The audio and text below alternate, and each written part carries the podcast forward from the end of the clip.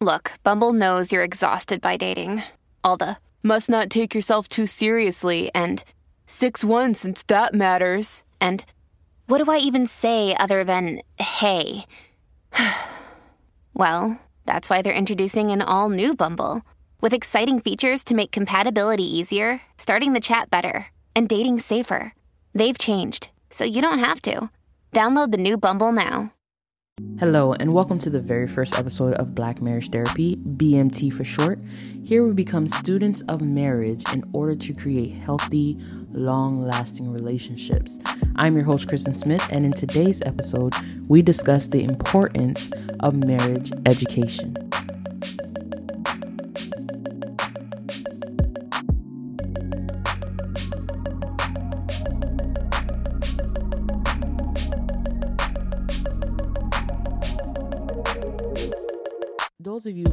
Joining us for the very first time, you may not know that this podcast was formerly known as Life's Lemons and Lessons, and it was hosted by my husband and I, Junior Smith.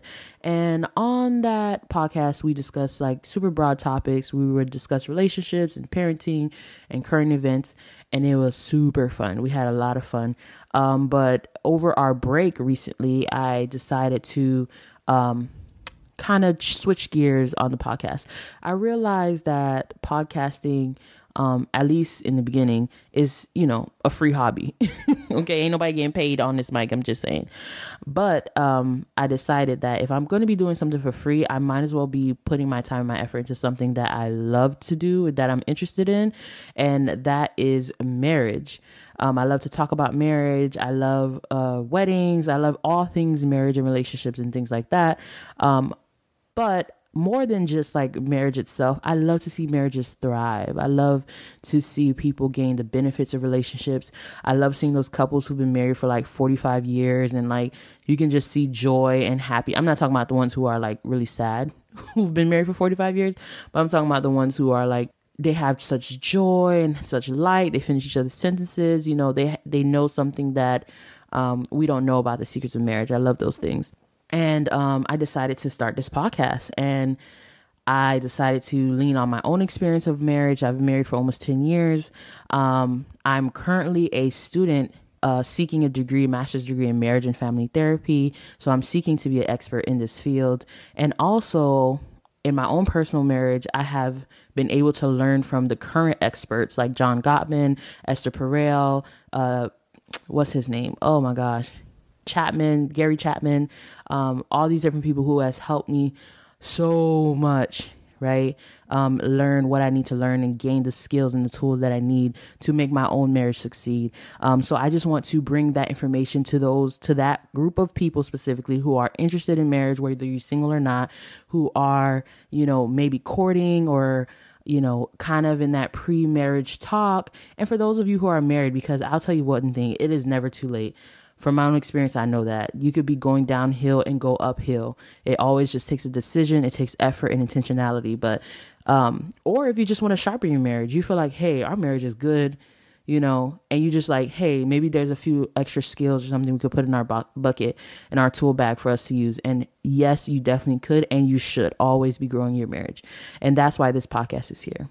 So thank you guys so much for joining us and rocking with us and everyone who has been rocking with us since Life Lessons and Lesson who are here for the ride for Black Marriage Therapy. We are so excited to have you join us on this uh, journey to becoming students of marriage. So just to start, let me give you guys a little analogy um, in my personal opinion, I believe marriage is like a puppy, right? Um, puppies are so cute and they are so fun and so energetic, and we love to take pictures with them, and they are just like everything, you know, just like, oh, you just hope for it and love it and cuddly, all this stuff. But a lot of people don't realize that puppies are a hell of a lot of work, okay? They chew your things, they piss and poop on the floor. They are hella needy, okay? Like puppies whine and cry when you leave the room. And I think marriage is a lot like a puppy. When people originally think of marriage, they think of wedding and they think of proposals and I'm in love, I'm head over heels, and all these different things, which are great. But marriage is a hell of a lot of work. Let's be honest, right? Um, you have to learn how to communicate and you have to learn how to deal with finances and responsibilities. You literally have to learn a whole nother person who wasn't raised the way you were raised, who don't think the way you do, who don't like things that you like, or maybe they do, right? But not in the same way that you do. They enjoy it because they're individuals and they're unique, right? So marriage is a hell of a, lot of work. And we know this to be true because the statistics show that most people don't know how much work it is. I mean, right? a lot of people have heard this statistic that almost 50% of first time marriages end in divorce. 50. So you got four best friends, two of them not going to make it. Okay? And I think it's because that people don't know what they're getting into when they get into it, right? It's like a puppy. They're excited about it and they're happy, but they don't know the amount of work that it takes. And unfortunately, that can be overwhelming and people quit before it you know, before they can like figure it out, before they get their hearts too broken, they're like, hey, let me just cut my losses now because I don't know what the future entails and I don't think that we have a future anymore. There's, of course, other um, outliers for why people get divorced, but I'm just talking about the general things why people get divorced, right? Irreconcilable differences and things like that. Um, so, unfortunately, that's just the true story. That's the reality. Most people don't know what they're getting into when they get married. Unlike the puppy, the consequences of ending a marriage far outweighs the consequences of having to give back a puppy, right? Some people with puppies, they just like stick it out and, you know, whatever. But some people, hey, they give the puppy back. I think that's a great idea. Give the puppy back if you know, you realize, hey, this is not for me. I'm not cut out for this. I don't have the time. you know, whatever. Let the puppy have a better home. But um, for marriage, the consequences of just say, for lack of better terms, giving the marriage back is so drastic. Like it's so uh heavy and i don't think people really consider that because it's so easy per se to get divorced in this country i don't think people are really considering like actually how it affects you emotionally psychologically um like there's actually been studies on this that the divorce affects it increased stress it lowers your life satisfaction, it causes depression, increased medical visits, and it increases the mor- your mortality risk. Like you're more likely to die. I know that sounds morbid. I'm sorry. But you have all these higher increased risks. Now, that is just the psychological issues, right? We didn't even talk about financial issues like um, things people don't think about. Like, let's say you've been married for like eight or nine years and your grandparent passed away and you inherited something. Yeah, that is you guys' property now. Like, that's for both of you guys.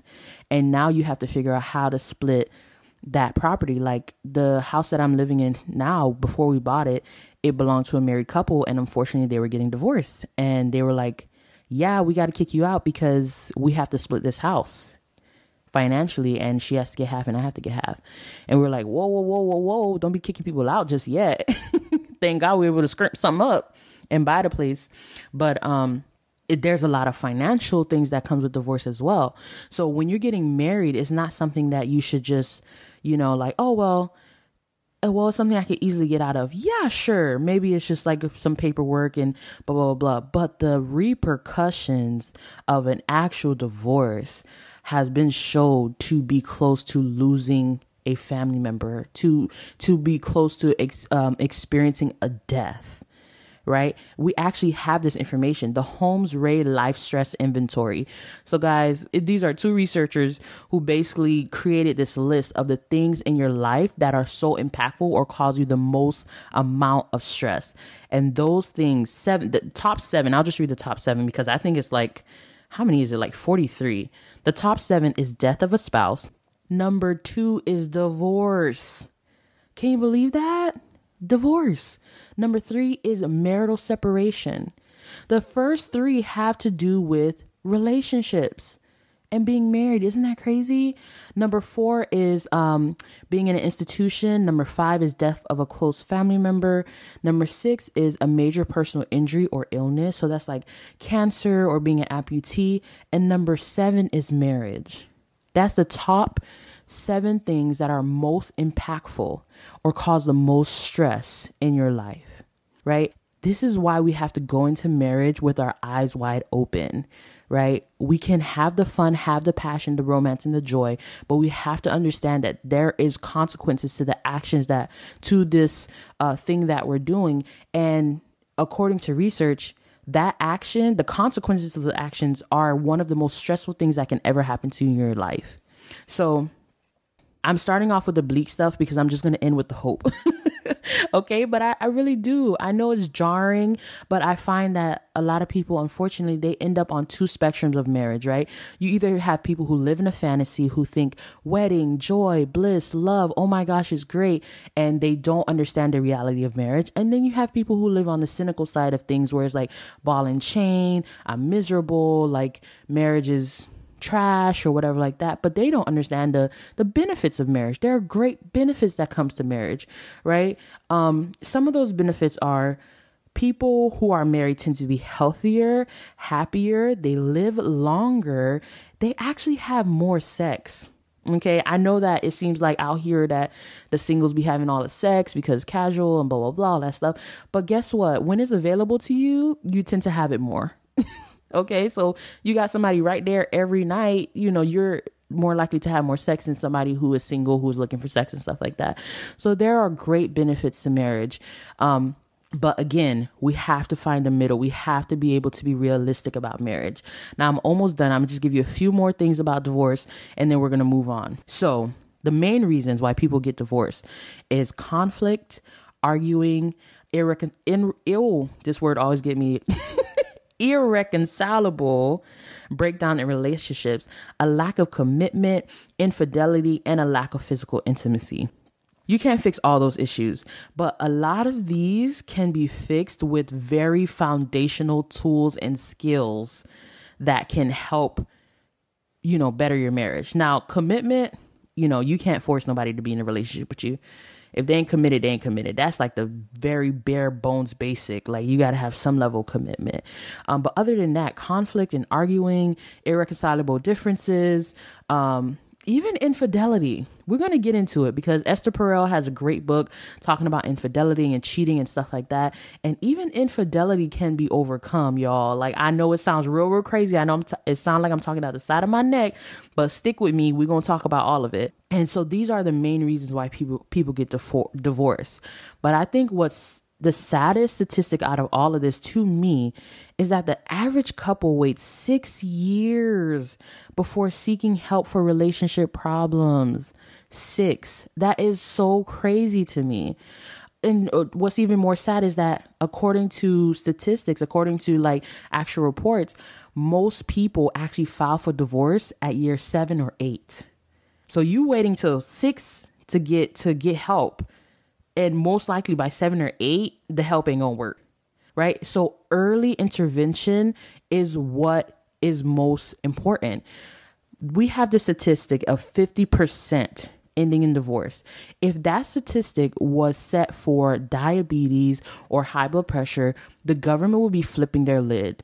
If 50% of people who got diabetes or high blood pressure died, we would be like, whoa, there's a crisis. How do we fix this? How do we help this? How do we make sure that people aren't dying at an alarming rate? But when it comes to marriage, we're like, eh, they'll be all right.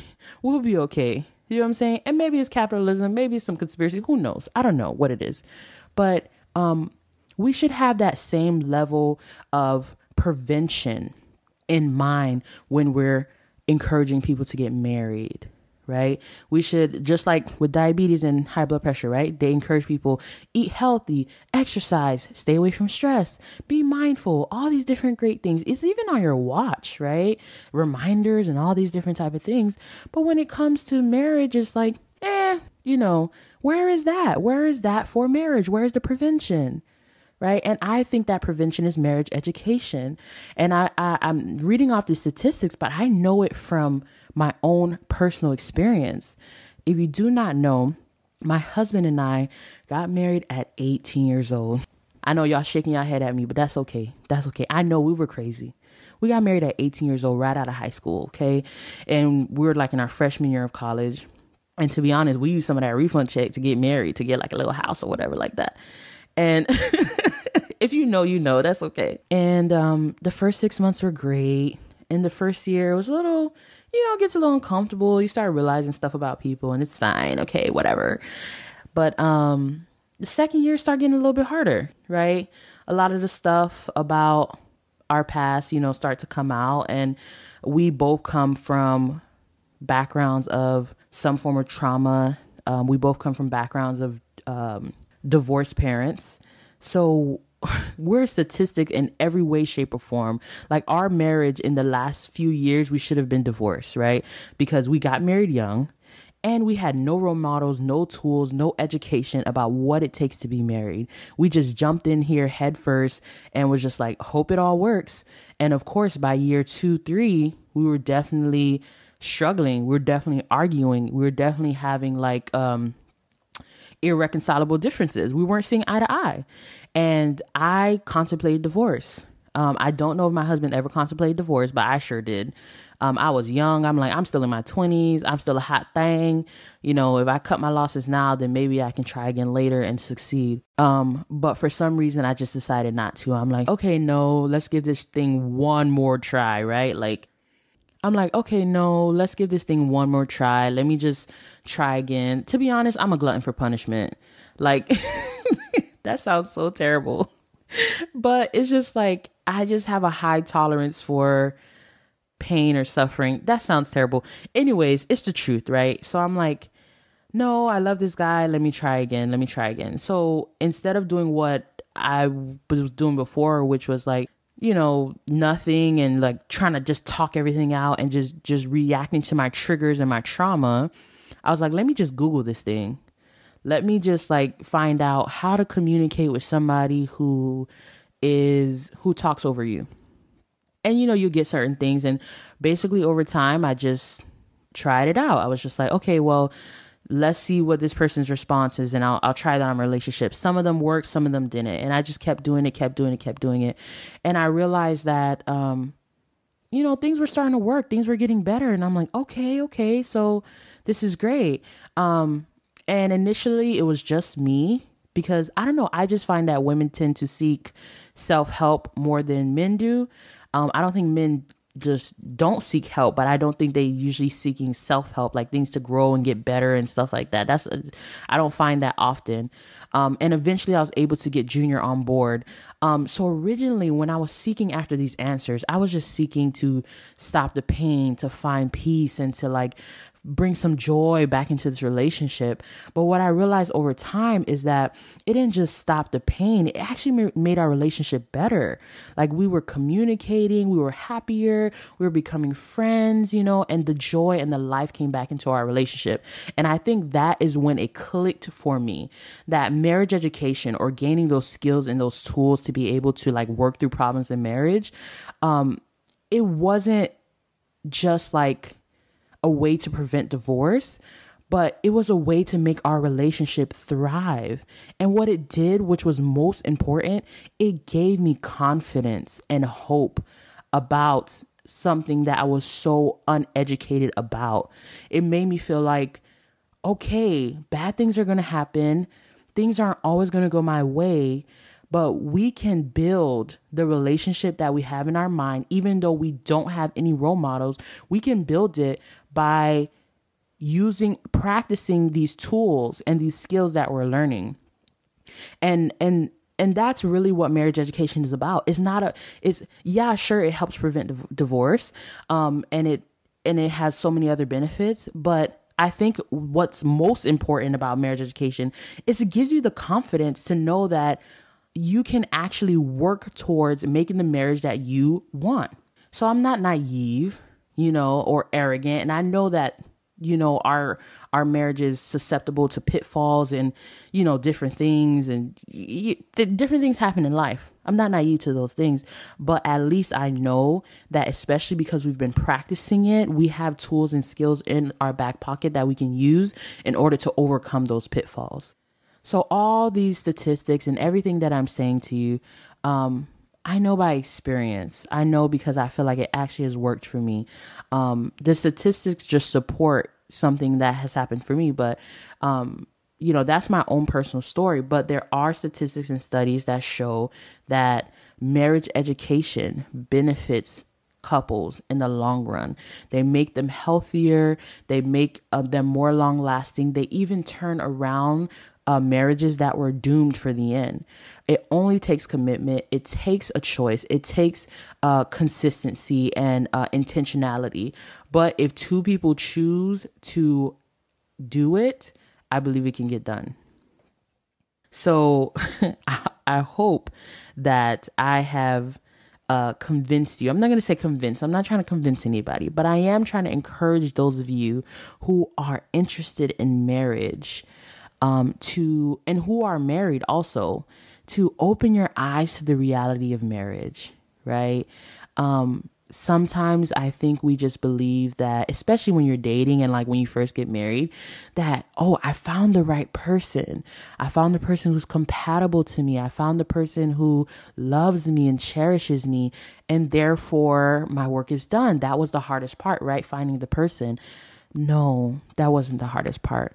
The hardest part is understanding that that person that you love is going to change so many times in your relationship and that you're going to have to choose to love them again every single time they change every single time they have you know some type of epiphany of like about their past and their future and like they just change. We're human beings. But the thing is we cannot be passive in our relationships. We actually have to take an active role. The relationship that you envision, the marriage that you envision, right, is 100% possible. But if you do not put the work and the effort into making that vision come to fruition, you can forget about it. Things that aren't living die. If you're not moving forward and working towards something, eventually it will come to an end. And I know that sounds bleak, but it's just the truth. And what I'm hoping to encourage you guys to do is to become students of marriage with me, uh, to learn those skills and practice those skills. I've been married for 10 years, but I am still learning every single day. Every year or so, something happens in our life that just shifts and changes, and it really makes us look, have a hard look at like who we married and what they desire and what they need. And it really strikes me right? But I have the confidence because I know my husband and I know how to communicate. I know even when it's hot, even when we are hotheads, and we can be, I know we know how to communicate. I know we know what it means to be patient one another. I know we know what it means to sacrifice for one another. I know we know these things.